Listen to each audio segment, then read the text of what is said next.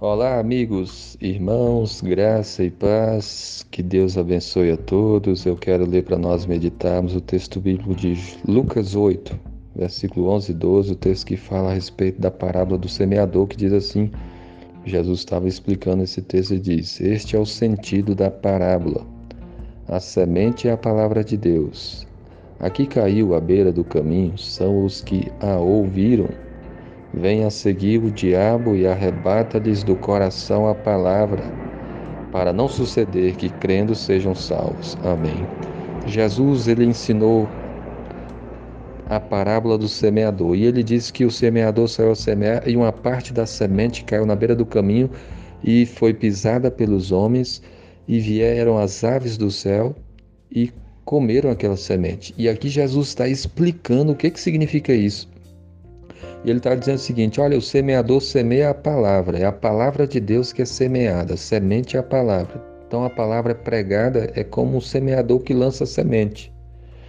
A semente que caiu na beira do caminho são aquelas pessoas que ouviram a palavra, mas que logo vem o diabo e tira a palavra, arrebata a palavra deles, do coração deles, para que não aconteça que eles se arrependam, se convertam e sejam salvos.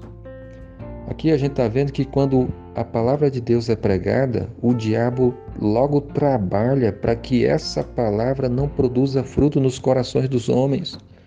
Olha só o tanto que é importante você ouvir a palavra, você dar atenção para ela, porque o diabo vai trabalhar para que essa mensagem, a mensagem do Evangelho, a palavra de Deus, seja tirada do seu coração.